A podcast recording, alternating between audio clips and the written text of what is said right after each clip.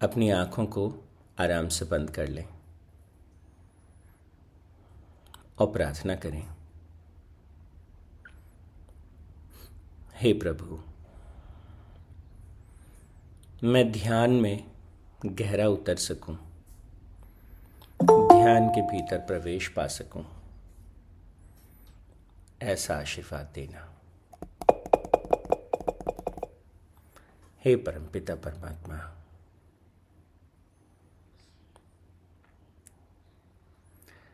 दिन प्रतिदिन ध्यान को गहराई मिलती जाए, मन को शांति मिलती जाए, स्पष्टता मिलती जाए, जीवन भीतर से और बाहर से उन्नत होता चला जाए, ऐसा आशीर्वाद दीजिए।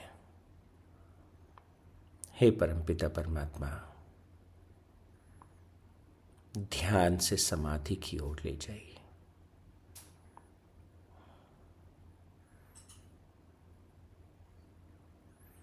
ओम शांति शांति शांति ही।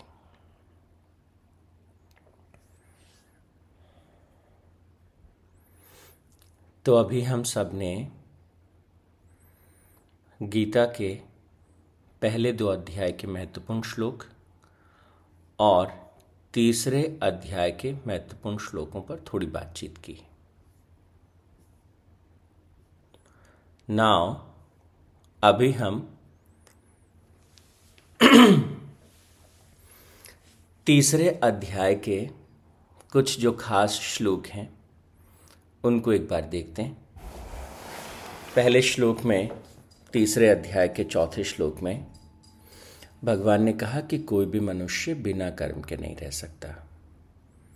और कर्मों के संदर्भ में निष्काम कर्म की साधना पर ज़ोर दिया।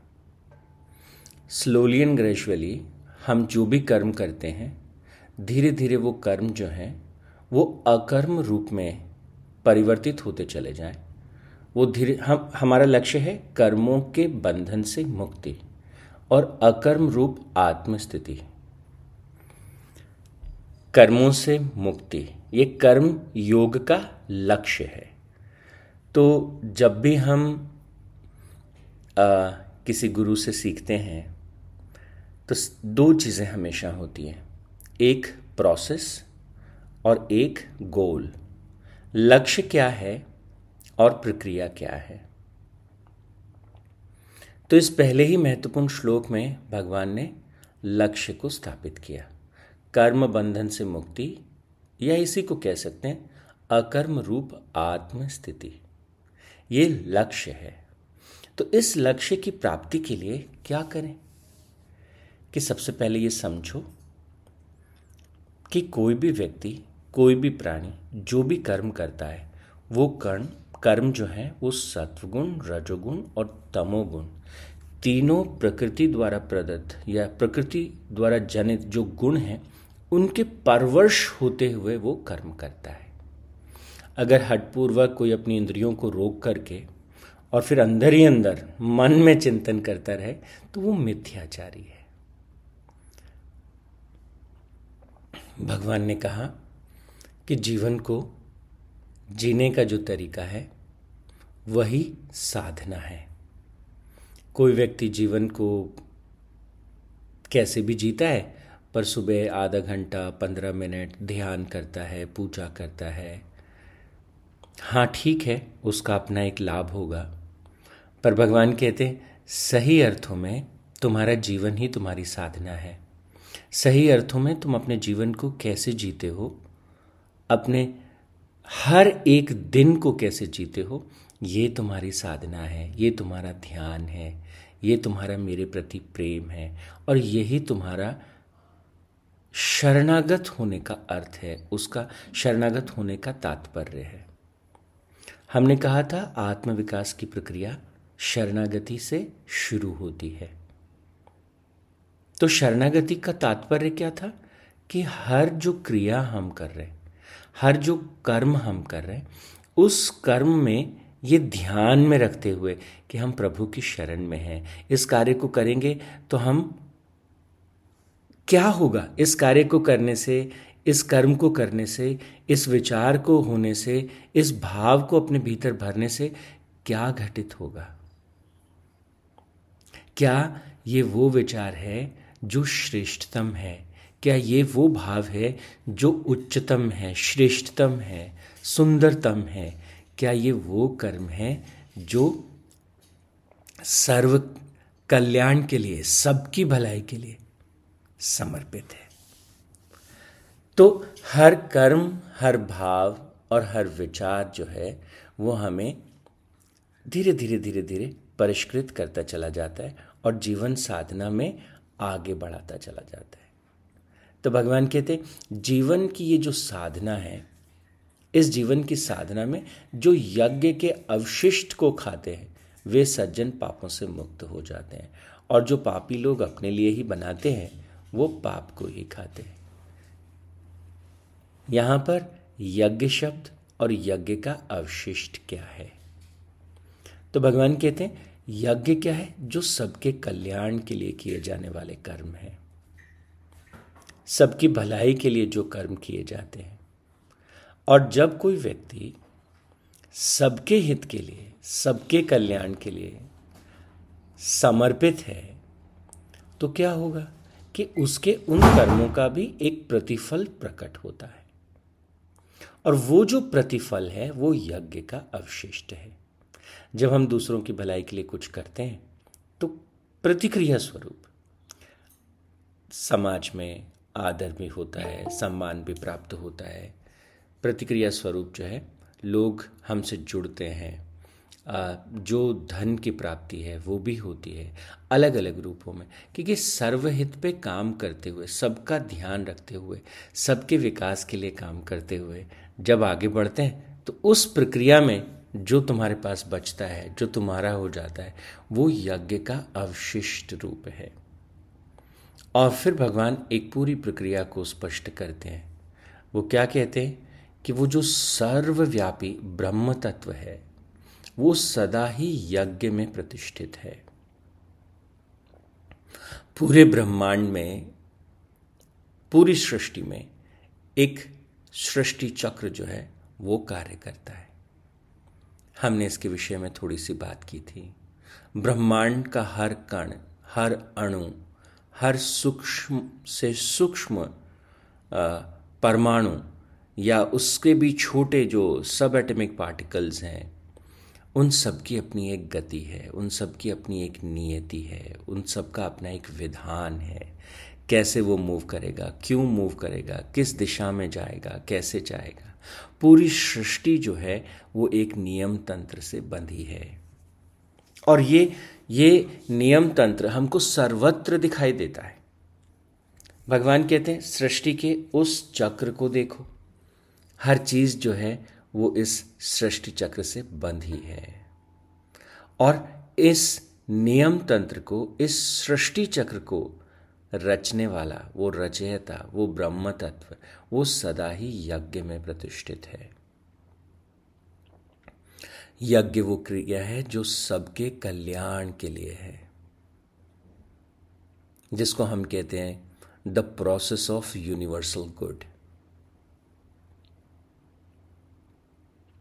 तो वो जो यूनिवर्सल गुड के लिए एक सृष्टि चक्र चला है, उस सृष्टि चक्र को चलाने वाला कौन है कि वो ब्रह्म तत्व, वो सर्वव्यापी तत्व जो है, उस सृष्टि चक्र को चलाता है।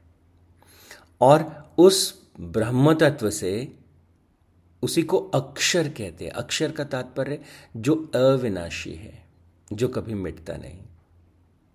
तो वो सर्वव्यापी तत्व, इन पूरे ब्रह्मांड को जो है, वो दिशा देता है, एक व्यवस्था देता है। और पूरा ब्रह्मांड का हर एक अणु, हर एक परमाणु, हर एक ग्रह, हर एक गैलेक्सी, सब अपने अपने नियम तंत्र से अपने अपने विधान से सब अपना अपना कार्य करते हैं। और वो जो अक्षर है, जो अनंत है, उससे वेद प्रकट होता है। वेद का तात्पर्य, जो जानता है, उससे एक चेतना प्रकट होती है। तो वेद को गहरे अर्थ में जब समझते हैं तो उसका तात्पर्य है जान लेने की शक्ति, चेतना की शक्ति, चैतन्य की शक्ति। तो पूरे ब्रह्मांड में जो चैतन्य की शक्ति सर्वव्यापक है, उसी शक्ति को हम वेद कहते हैं। कोई भी चींटी भी अपने पर्यावरण को जानती है। उसके पास एक चैतन्य है। तो चाहे मनुष्य है, चाहे वो बैक्टीरिया है, चाहे वो वायरस है, सबके पास एक प्रज्ञा है, एक चेतना है। और वो प्रज्ञा और वो चेतना ही वेद कहलाती है। तो भगवान कहते हैं कि सबसे पहले वो जो अक्षर है, उस अक्षर से वेद प्रकट होता है, चैतन्य प्रकट होता है। जो चैतन्य प्रकट जब होता है तो उससे कर्म प्रकट होता है। जब चेतना प्रकट होती है तो भाव होता है, मैं हूँ।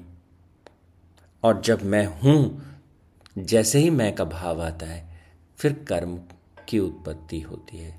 और भगवान कहते हैं, जो कर्म है, उन कर्मों में जो कर्तव्य कर्म है, कर्तव्य कर्म मुझे क्या करना चाहिए? तो एक पिता होने के नाते एक पति होने के नाते एक भारतीय होने के नाते एक आ, एक मनुष्य होने के नाते तो ऐसे बहुत बहुत बहुत सारे जो कर्तव्य कर्म हैं जब उन कर्तव्य कर्मों को चल करता चला जाता हूँ तो क्या होता है? कर्तव्य कर्मों को जब चला करता चला जाता हूँ तो मेरा जो जीवन है वो एक यज्ञ बन जाता है। और इन कर्तव्य कर्मों से यज्ञ प्रकट होता है और यज्ञ से वृष्टि और वृष्टि से अन्न उत्पन्न होता है।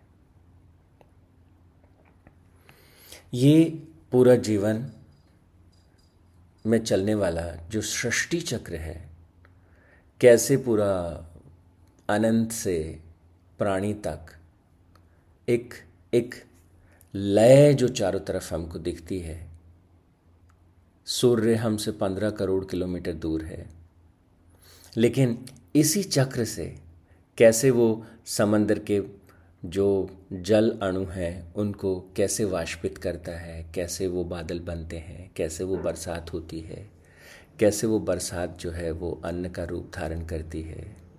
तो कंटिन्यूसली बहुत सारी चीज़ें सतत रूप से काम करती रहती हैं। और भगवान कहते हैं, इस इस विराट को जरा समझो, इस प्रकृति में के पीछे ये जो शक्ति है, इस शक्ति को जरा एक बार देखने का प्रयास करो। ये जो सृष्टि चक्र है, इसका अनुवर्तन करो। और भगवान कहते हैं, जो व्यक्ति इस सृष्टि चक्र पर ध्यान नहीं देता और केवल अपनी इंद्रियों के सुख में डूबा रहता है, वो पापमय जीवन ही व्यतीत व्यत पापमय जीवन ही जीता है। और उसका जीना भी व्यर्थ है। तो कहते हैं कि जैसे ही एक बार ये अनंत सृष्टि चक्र दिखाई देने लगता है, कैसे ये पूरा तंत्र काम करता है तो कहते भगवान को कहीं ढूँढने की ज़रूरत नहीं। आपको साक्षात वो हर एक चीज़ में दिखाई देंगे। जब आप भगवान सूर्य नारायण को दिखेंगे तो कहते हैं, परमात्मा, क्योंकि उसके पीछे भी आपको वो परम तत्व दिखेगा। जब आप घर में अपने बच्चे को खेलता हुआ देखेंगे तो उसके पीछे भी आपको परमात्मा दिखेंगे। जब कोई पक्षी गाता हुआ दिखेगा तो भी उसके पीछे परमात्मा दिखेंगे। हर एक तरफ़ किसी पेड़ के पत्तों को जब निहारेंगे तो उसके पीछे भी परमात्मा काम करते हुए दिखेंगे। तो वो जो परम सृष्टि चक्र है, वो जो परम करता है वो हर एक अणु, परमाणु, हर एक कोशिका, हर एक जीव, हर एक प्रमाण, प्राणी से होते हुए, जो सारा ब्रह्मांड है और पता नहीं कितने कितने ब्रह्मांड हैं, सब में वो लगातार कार्य करता हुआ, कर्म करता हुआ दिखता है। तो भगवान कहते हैं, पृथ्वी सूर्य के चारों तरफ़ चक्कर लगाती है और कहीं पृथ्वी इस अहंकार से भर जाए, मैं ऐसा करती हूँ। इसीलिए मनुष्य को कहते हैं कि तुमको चेतना से भरा है। और इस चेतना से जब तुमको भरा है तो जरा तुम ध्यान से देखो कैसा जीवन तुम जीना चाहते हो। तुम्हें एक स्वतंत्रता प्रदान की गई है। तुम इस जीवन को अनुभव करने का प्रयास करो। इस विराट को देखो और उसके परे जो है, उस तत्व को स्पर्श करो। और भगवान तीसरे अध्याय के 21वें श्लोक में कहते हैं, क्यों करो ऐसा? क्योंकि ऐसा करने से तुम श्रेष्ठ मनुष्य बनोगे। बार बार भगवान प्रक्रिया और लक्ष्य दोनों हमारे सामने रखते हैं। तो तीसरे अध्याय के इक्कीसवें श्लोक में कहा कि ये, इसका जो आउटकम है, वो क्या है कि आप एक श्रेष्ठ मनुष्य बनेंगे। और श्रेष्ठ मनुष्य जो जो आचरण करता है, अन्य मनुष्य भी वैसा ही आचरण करते हैं। और वो जो कुछ मान्य कर देता है, वो जो कुछ कहता है कि हाँ ऐसा करना चाहिए, ये अनुकरणीय है तो बाकी के जो लोग हैं, वो उसके अनुसार ढलने लगते हैं। तो भगवान कहते हैं, अगर तुमको ये प्रज्ञा है, तुमको ये चेतना है कि तुम्हारा जीवन जो है, वो क्यों ना एक आदर्श बन जाए? तुम्हारा जीवन क्यों ना एक एक अद्भुत उदाहरण बन जाए, जिससे दूसरे लोग प्रेरणा ले सकें? जिससे दूसरे लोग जो है, वो जीवन को कैसे जीना है, ये सीख सकें?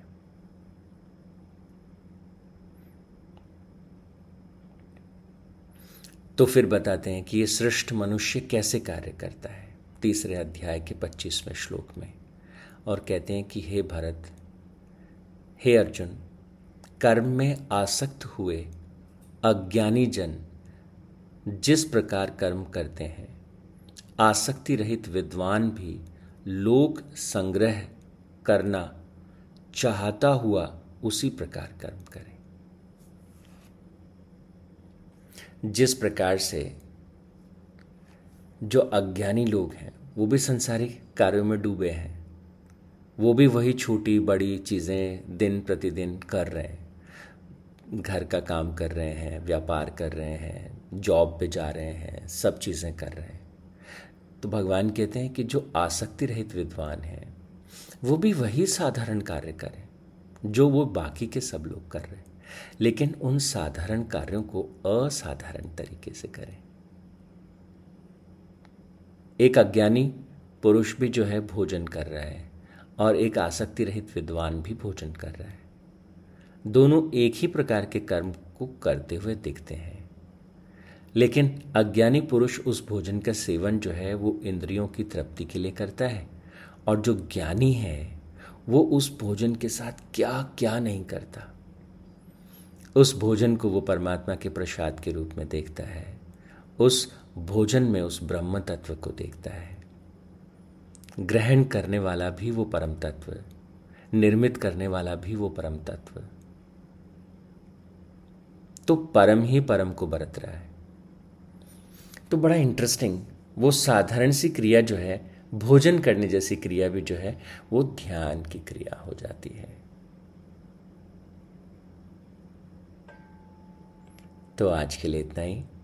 कल हम इस अध्याय के सत्ताईसवें श्लोक से आगे पढ़ेंगे ओम तत्सत परमात्मा ने नमः। ओम शांति शांति शांति ही।